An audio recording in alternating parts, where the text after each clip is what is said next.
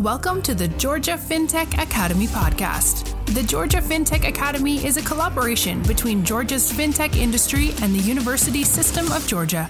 This talent development initiative addresses a massive demand for fintech professionals and gives learners the specialized education experiences needed to enter the fintech sector. Hello, everybody. This is Tommy Marshall, the Executive Director of the Georgia FinTech Academy. Welcome back to listeners that have been with us on our previous nine episodes.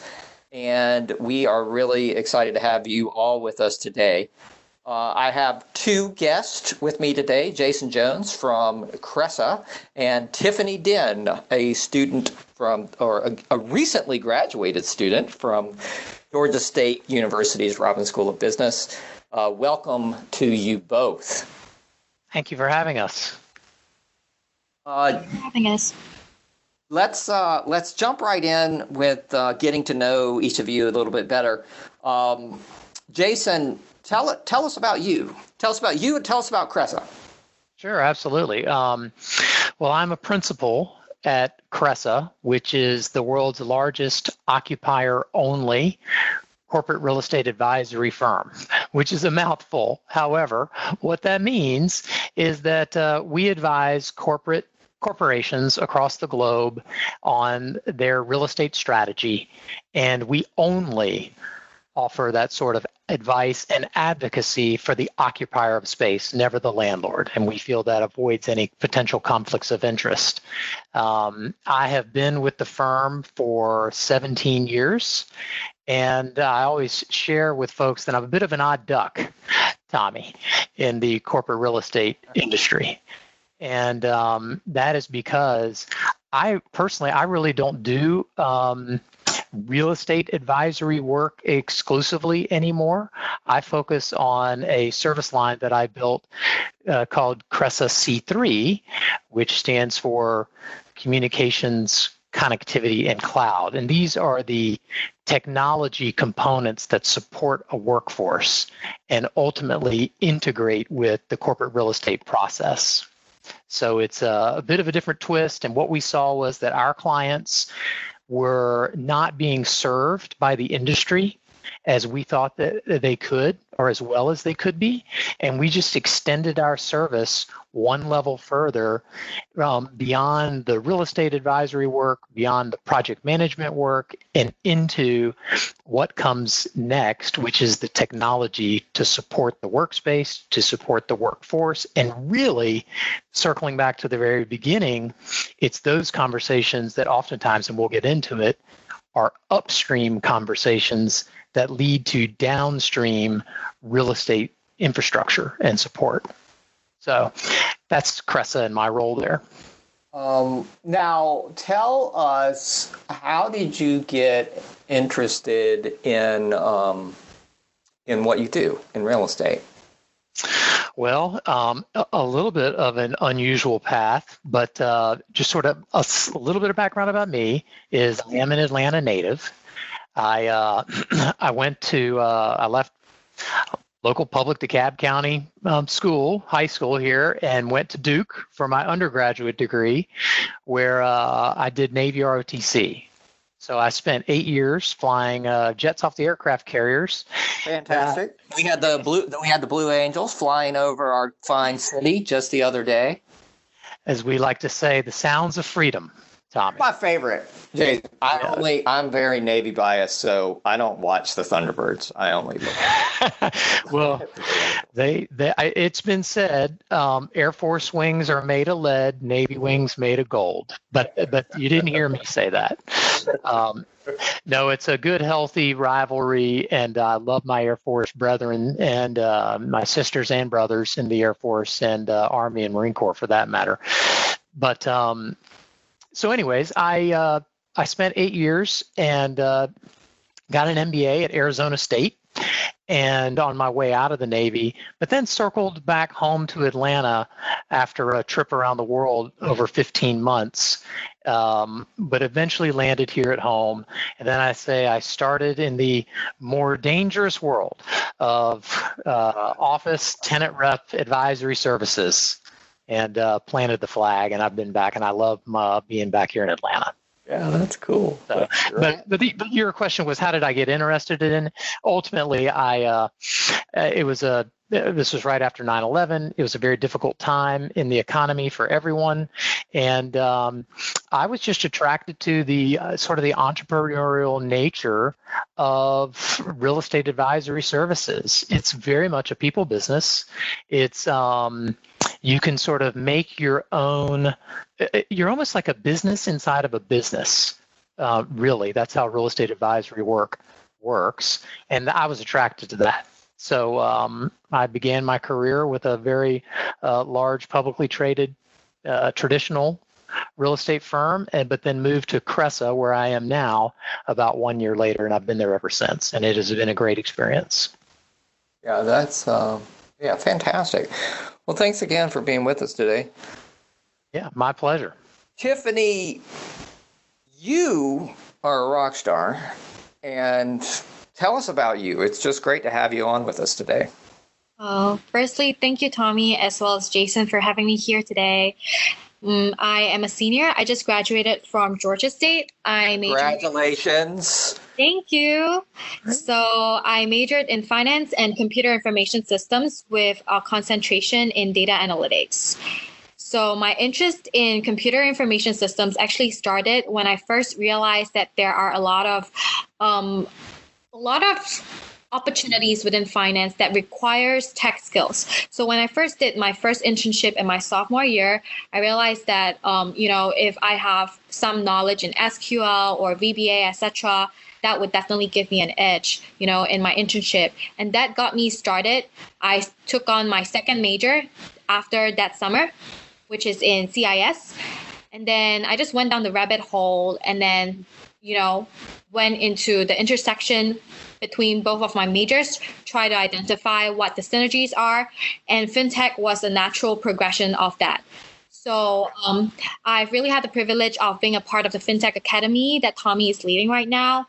We just recently had a really amazing career fair with um, a lot of students. I think it was 400 students, right? right. Yeah, 400. Yeah, was really successful. And then we had, I think, around 10 employers, right?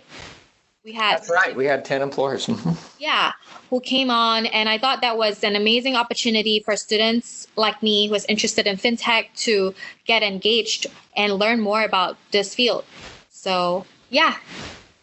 And you're um I know you're being modest too, so I'm going to just brag about you a little bit. Number one, you stood up immediately when I was asking folks to get involved with our Student Advisory Council that we just set up in January. So thank you for that, and I'm, I certainly hope you we can find a way to keep you in the mix as uh, even at knowing that you graduated. Uh, and then I know you were uh, made the president's list, the dean's list, um, have been part of the Women Lead Signature Program, Honors Track and Finance, uh, the Panthers on Wall Street program, which is just phenomenal and many and many other things. So I know Georgia State Robinson is going to be sad to see you go. oh, thank you, Tommy. It's really the school, you know, and the teachers who has given me all these opportunities to grow. So I'm really grateful for that.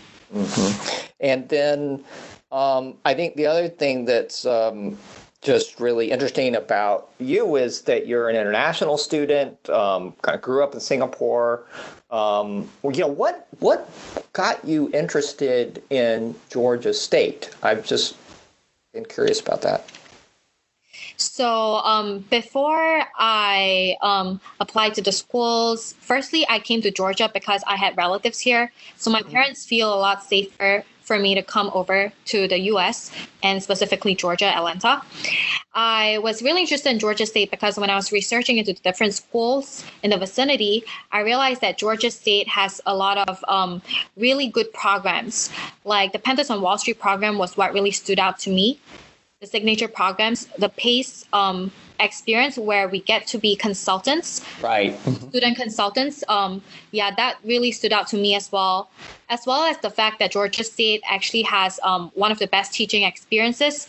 I think it was ranked second, along with you know the school with best innovation. So I feel like this is an environment which truly, you know, advocates for um, quality teaching. And that's something that really attracted me and made me decide to come to Georgia State. Yeah. And what and I was also really interested um, as you are a double major between finance and computer information systems. Like, what was it that drew you towards um, doing the dual major, and and I guess kind of adding on that computer information systems focus? Mm-hmm. So um, initially, as I probably mentioned earlier, I was actually a finance major only. Mm-hmm. And then when I started doing my internships, every internship that I did, I realized that I feel that my skill sets weren't sufficient. You know, every job nowadays requires some form of tech skills, you know, be it um, VBA at the minimum or SQL, mm-hmm. right? I think those two are the ones that I commonly see very often. As well as, you know, if you have skill sets in Python, you know, and just having experience dealing with coding or technology, that's something that I thought would be very advantageous. And that's something that a finance major, a traditional finance degree, does not provide. So after I finished my first um, internship, I came back and I was thinking if I really want to get employed, you know, in the future, I need to think about how I can value add to my current major. So I decided on taking on the CIS major to, you know, learn some coding, you know, Python, R, Java to boost my um, value add. Yeah, I mean, you are the kind of you are fintech. You, you kind of you epitomize fintech in the fact that you've got this major in both finance and computer information systems. And I will mention to those of you uh, looking for a really superstar employee that you're still exploring opportunities, right? Yeah. Thank you for shout out, Tommy. so, um, you know, please, uh, if any of you are listening and you want me to get you connected with Tiffany, uh, yeah, just shoot me an email at tommy.marshall at usg.edu and we will make that happen. Um, let's get into a bit of a discussion around um, uh, this uh, kind of really cool space that you work in, Jason. Um, and I think, I guess, first of all, for our listeners, yes, this is a FinTech podcast. Um, and I hope you've all been listening uh, to uh, to uh, the multiple podcasts that we've um, we put out there just in the last um, two and a half months. So you may be asking, you know, okay, what what are we doing talking about um, what talking about real estate and getting into real estate. Well, um, I've I've learned in my engagement with the fintech ecosystem just here in Atlanta over the last ten years that um, uh, re, you know real estate really becomes an important strategic um, uh, aspect of how these companies um, uh, work, how they grow, how they begin to thrive. I know you're going to hit on some of this, Jason. Um, and so it just seemed like a really appropriate time to have someone with your expertise um, on our podcast, Jason, that just as we're all trying to figure out this really, um, really unique circumstance we find ourselves in, kind of hopefully soon transitioning or in the midst of transitioning from this work from home setting um, in, in back back to the workplace and what what might that look like and how could that occur. Uh, but maybe eh, for, start us out jason telling us about just fintech occupancy here in georgia i guess and particularly in atlanta Sure. Yeah. No. And and you're right, Tommy. Um, what's we're all experiencing a shock to the system on where we work and how we work, and that includes the entire fintech community. Um, and there's going to be a discussion that's going on right now about how do we return to work and what does it look like? Is it going to be a return to normal or what is the new normal? So it is absolutely relevant to how a fintech company um, is going to operate going forward. And um, it's interesting. The fintech community has definitely grown. Um, the statistics that uh, that we have uncovered, uh, defined by the um, uh, Atlanta Business Chronicle, was since 2014, the uh, percentage of space that fintech companies occupy has grown by about 12.5%. So over five years, that occupied space has grown 12.5%, and it's about 9% of the office space out there. So uh, pretty healthy proportion for uh, one industry in our uh, environment here in Atlanta. Um, yeah, and I uh, yeah, it's just it's been a pretty amazing story. I know it's just we all I guess certainly I've had a sense of just how much growth there's been in, in fintech in our in our community, and um, you start to look at these real estate occupancy numbers, and um, really you can sort of just see another indicator of um, yes. of of how that growth's been um, emanating itself. So help us with this um, kind of big topic. I know you're spending a lot of time consulting your clients around now um, in these transition and how to handle what might be our, or kind of a new circumstance for work. Um, sure. In the as we come through this public health crisis. Well, there's a, you know, Tommy, the way that we view things are in three phases. So, um, to, to the health crisis, the phase one was the immediate phase and that was the system shock. That was um, stay-at-home orders or mandates, and uh, everybody sent their employee base home, and we had to figure it out overnight. And companies raced to catch up with their employees, you know, using cell phones, home internet, et cetera, and trying to support them. Phase two is really sort of the um, enduring phase, which we're in right now, but we feel we're coming to the end of. And that's the transition that's about to happen to return to work. Um, and then phase three, which I think is the really interesting opportunity phase, which will be how do companies take advantage of what they learned and this new normal and what is it um, but uh, backing up to phase two right now the conversations that we're taking part in and where we're advising our clients and what we're going through ourselves is all around how do we safely return to the work environment and what does that look like? And the considerations for that are well first we advise three things. One create a team to help come up with a plan, two, develop the plan, and then three, communicate the plan. Those three things are critical. You need to have a group of people who are focused on this, really dedicated to figuring it out, create the plan, and then good communication is critical because people need to feel safe. They need to feel valued as they're coming back to the workplace.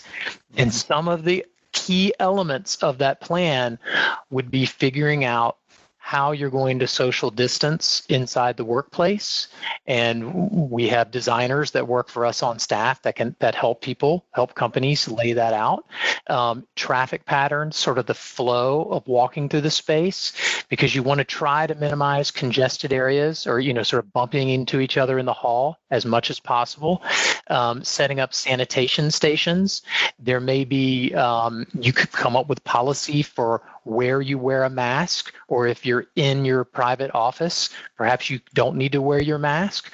There are furniture options out there for putting in uh, shields in between employees who are sitting close to each other in sort of open uh, workstation or benching areas.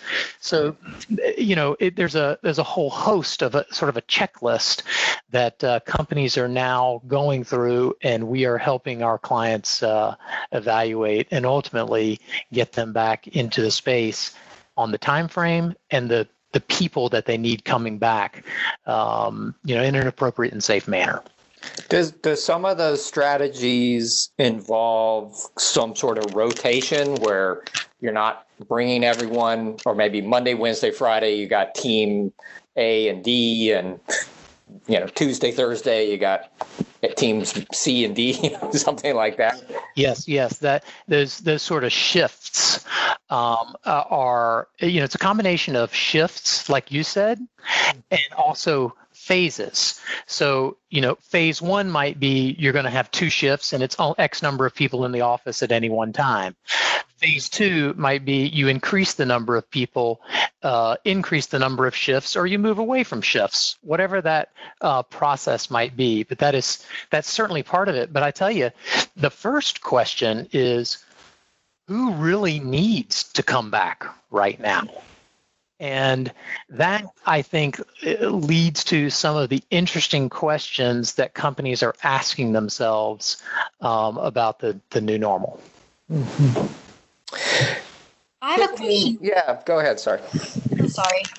So I have a question, Jason. So do you think there's going to be a change in how companies will be thinking about traditional office spaces now that you know we have this is an acid test, right? The pandemic, where uh, companies get the opportunity to test out their technology infrastructure and um, their capabilities at this point. And I feel like a lot of companies have already proven themselves that their technology infrastructure has the capacity to you know move remote so how's that, you know, what's your take on that? Do you think that companies would start thinking about maybe moving to a smaller office space or to more like collaborative spaces?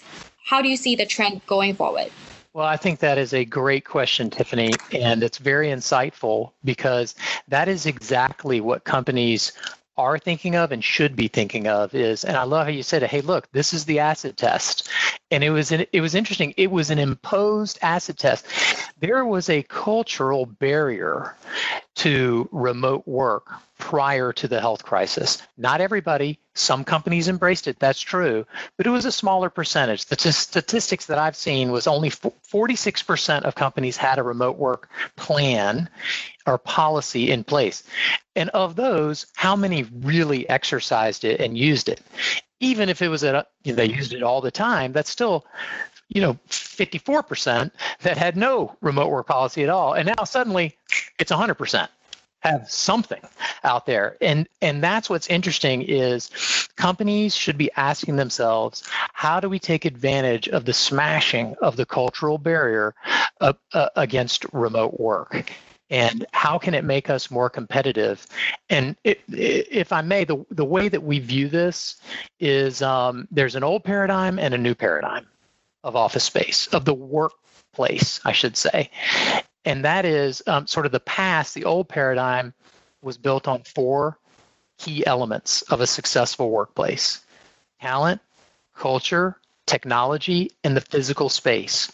You built a workplace that attracted and retained the best talent, that stimulated a uh, had a culture that stimulated creativity, that leveraged technology to facilitate collaboration and a design, a floor plan that would increase productivity.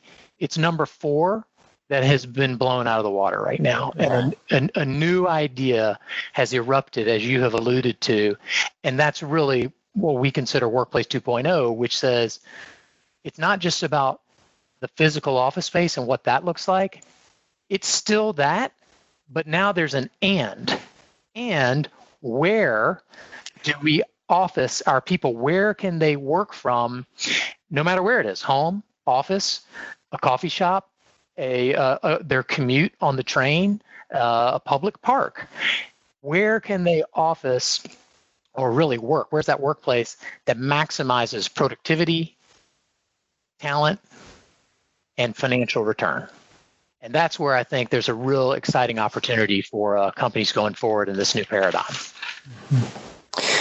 The um, Jason, one thing I was remembering, I remember when there was this transformation in terms of the physical, the, the office space, from these like most of the uh, employees or staff having their own individual offices or kind of high high walled cubicles to this transformation, which was more this open office plan, more what I call more bullpen, like you'd have more staff kind of sitting at kind of these big open spaces, um, which maybe started occurring even uh, 10 years or more ago.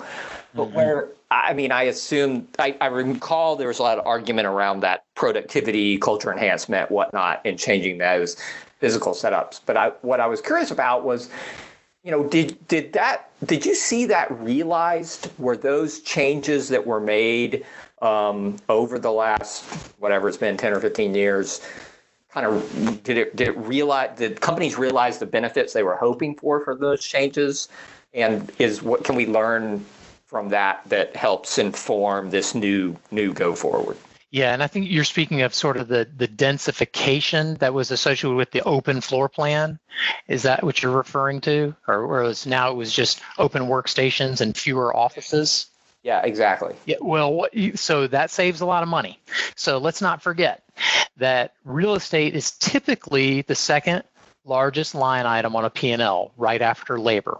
So your people cost the most. That's the most important. But right under it is your uh, is your your corporate real estate holdings, typically an office lease or a warehouse lease.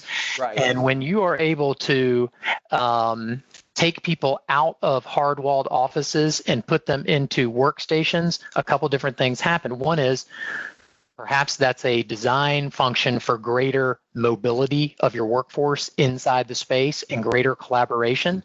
So there's some soft reasons why you would do that, but there's also hard financial reasons why you do that. Because you, just to give you very um, back of the napkin math, if one person occupies 200 square feet, and that includes the circulation areas where they walk and their workstation, et cetera, but it's somewhere between 150 and 250 square feet per person. That's a rule of thumb in our industry. So I'm just going to use 200 as a round number. If you multiply that times the cost per square foot in Atlanta, let's take the King and Queen buildings, which most people are familiar with that concourse. Those mid-rise buildings are approximately $30 per square foot. So 200 times 30 equals $6,000. So for every employee that you can now have working remote or if you just you reduce your square footage that you need by densifying as you said with open work plans you save $6000 for every 200 square feet eh, each year. That can add up. Multiply that by 10 you're right. up to 60000 by 100 there's 600 i mean it it adds up big, big cost advantage in going to that kind of arrangement. And then but then i guess now the flip side is on that we've got this public health concern that uh, i mean obviously more open space more interaction you know what not to be. That, that, that's true. Um, but I, I think what we're going to see, it's going to be very interesting because we now have people, as I mentioned, the cultural barrier has been broken and the sort of the genie is out of the bottle. What I'm hearing from my clients as they're talking to their workforce is they're getting a little bit of pushback on coming back to work, not only for in the immediate term healthcare concerns, but also for commute times, productivity reasons. Right. I mean, there's a they have a greater work-life balance. Believe it or not, you can if you if you uh, if you have a place to work, and that's part of the consideration, a dedicated place to work at home. So there's some pushback from employees. Some, not all. Some are dying to get back, but I think there's going to be in an era where we are looking like an economic downturn. I believe our financial officers are going to be looking for cost control. And if they have an opportunity to reduce their square footage and still operate effectively, productively by having a remote work strategy, I believe you're going to see that happen. Right. Mm-hmm. So, Jason, I have another question. So, even though remote work strategies are definitely very enticing, for especially financial officers who are trying to cut costs. At the same time, there is immense value in having, you know, a common space that employees can go to. You know, that's where the synergy happens, collaboration and innovation happens. So what are your thoughts about you know WeWork for example those type of like hybrid models collaborative spaces you know with technological infrastructure what are your thoughts about you know that trend Sure. Well, I, I absolutely feel that a a centralized office for most companies is something that is going to continue to be critical for their success. You can't beat in person collaboration. The question is simply going to be okay, which job types need that type of in person collaboration and how often? Because if they only need it one or two days per week, or maybe they only need it uh, in the morning and not the afternoon. I mean, there's any number of different scenarios. Then, you know, the key is, and it all goes back to business drivers, right, that drive this whole thing. It's really not about remote work or uh, office space. It's about what does my fintech company need to be successful? Where do I put them, my people? How do they collaborate with each other? Can they collaborate virtually? How often do they need to collaborate? What's best for them collaborating in person? It's looking at the operations, the human resources, attracting and retaining talent, and it's looking at the financial return. And it's that combination that then leads downstream to the appropriate strategy. That's super helpful, Jason. And it's just really interesting. And I think it's important to be, um, I just learned so much um, in talking about these topics, and it helps to emphasize just how um, important these real estate related strategies are to the success of, of a business. Um, I want to pivot a bit to, um, you know, news, fintech news over the past week uh, that have caught our respective eyes. Um, Tiffany, how about you? Any any news that's jumped out at you um, since last Thursday? Yeah, definitely. Tommy, did you see the news about um, FIS? I think it just came out last week. Um, FIS, they're targeting um, to invest 100, 115 million over the next three years in some promising fintech startups. And I think that's really interesting. What do you think about it? Yeah, I, I saw that and was uh, excited to um, to see that move. You know, I've um, FIS is a, a great uh, partner for the FinTech Academy. They're our, our founding investor, actually, of our program. And um, Asif Ramji is a uh, serial entrepreneur, successful, uh, successful, I'm very successful entrepreneur here in Atlanta, and his um, his most recent company was Paymetric. He sold that to WorldPay. Now WorldPay was acquired by FIS. So Asif now finds himself as the chief revenue or chief growth officer, chief growth officer at FIS, and he is the one that uh, has helped establish this uh, venture fund, and um, it's just going to build on some really interesting efforts that FIS has been driving really, I think, over the last six or seven years. And they've had um, a, uh, um, a, fintech accelerator that they've run in collaboration with the Venture Center in Little Rock. Um, as an example, of course, this I'm sure this um, fintech venture fund is going to help uh, provide some funding to select companies in that program. Um, and they're involved in other accelerator programs that that nature. And then they've also been a prolific acquirer of fintech companies, um, early stage, mid stage, over the years. So it just makes total sense to me. Um, this uh, this venture fund that they're creating. Um, Jason, how about you? What's caught your eye? Well, I, I, I saw this news and I was uh, I was amazed, and it really speaks to um, the, uh, the, the, the, payments industry. I, I saw that um, PayPal had a, a, a bigger day May 1st than it had the most transactions in the company's history, bigger than even Black Friday or Cyber Monday of 2019. And uh, I was just, uh, you know, in a record breaking month, they've added 10 million net new accounts. I'm just I haven't had a chance to really think about it deeply, but that surprises me. Um, and I'm just curious if you, anybody has thoughts on why is PayPal, and I'm sure Venmo's doing well also. Um, how how is this happening, or what is the driver behind that? Tiffany, I guess this this always brings up my favorite question: is that you, are you a Venmo user, a PayPal user? Oath, Zelle, Apple Pay. What what's your preferred way to pay for pay for things? Definitely Zelle as well as Venmo. I use Venmo almost like every time when I go out, you know, hang out with friends because that's such a convenient way to pay, you know, in, you know, split payments, you know. So I feel like especially with what's going on right now with the pandemic, it feels natural almost that um, there's an increase in contactless payments because, you know, um, for example, a lot of us nowadays would be ordering in instead of eating out, you know, and then we'll be, you know, using our Venmos to pay for um, those different deliveries and stuff. So. Yeah, and Venmo, um, for those that aren't aware, is part of PayPal. PayPal owns Venmo. Um, I don't. I didn't look closely at the news to whether those transaction numbers from Venmo um, and the active account numbers were inclusive um, right. between PayPal and Venmo. I'm going to assume they are because they're so dramatic. Mm-hmm. Um, but yeah, that it's just I think it's just another just a really remarkable data point showing how this public health crisis has accelerated the adoption of digital everything.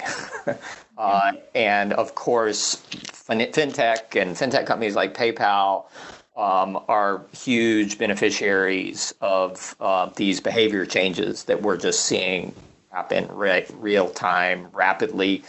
Um, my anecdote, I like Venmo too, and um, I our our family anecdote around this uh, over the last couple of months has been my kids' uh, piano teacher had been asking us to pay him in paper checks for the last whatever it's been year that he's been instructing our kids which drives me crazy. I just like I want I would you know definitely that's my last uh, in you know preference in terms of payment instruments. And so um, we finally have got him taking payment now by Venmo as of uh, the start of this um, this crisis. That's great but those are yeah i think you know i think good good week of news overall in fintech there were a couple other standouts uh, stash um, which is a kind of cool savings uh, fintech. They did a series f raise of 112 million dollars. LendingTree up in charlotte uh, took a lead role on that. And um, and then Google continues to make a lot of news in terms of supporting the um, the payment protection program as it rolls out um, and supporting banks with their, with their technology. Well, it's uh, amazingly we've come to the the end of our time. Um, just thanks to you both for uh, your your thoughts. Um, Jason, thanks for helping us think a bit more deeply about what uh, what's happening and how the changes are occurring um, in the real estate space. And then Tiffany, wish you all the luck I can muster as you uh, begin to take your first steps into what I know is going to be an amazingly successful Yes, well, thank you for having us on, and and also I I second what Tommy says. Congratulations, Tony. You have had a, a stellar career there, so to speak, at uh, at school. So best of luck to you. Somebody's going to be really lucky to have you hired. Thank you so much, both. Thank you for this opportunity. The Georgia FinTech Academy podcasts are available on iTunes and Spotify. To obtain additional information about the Georgia FinTech Academy, please visit our website at georgiafintechacademy.org.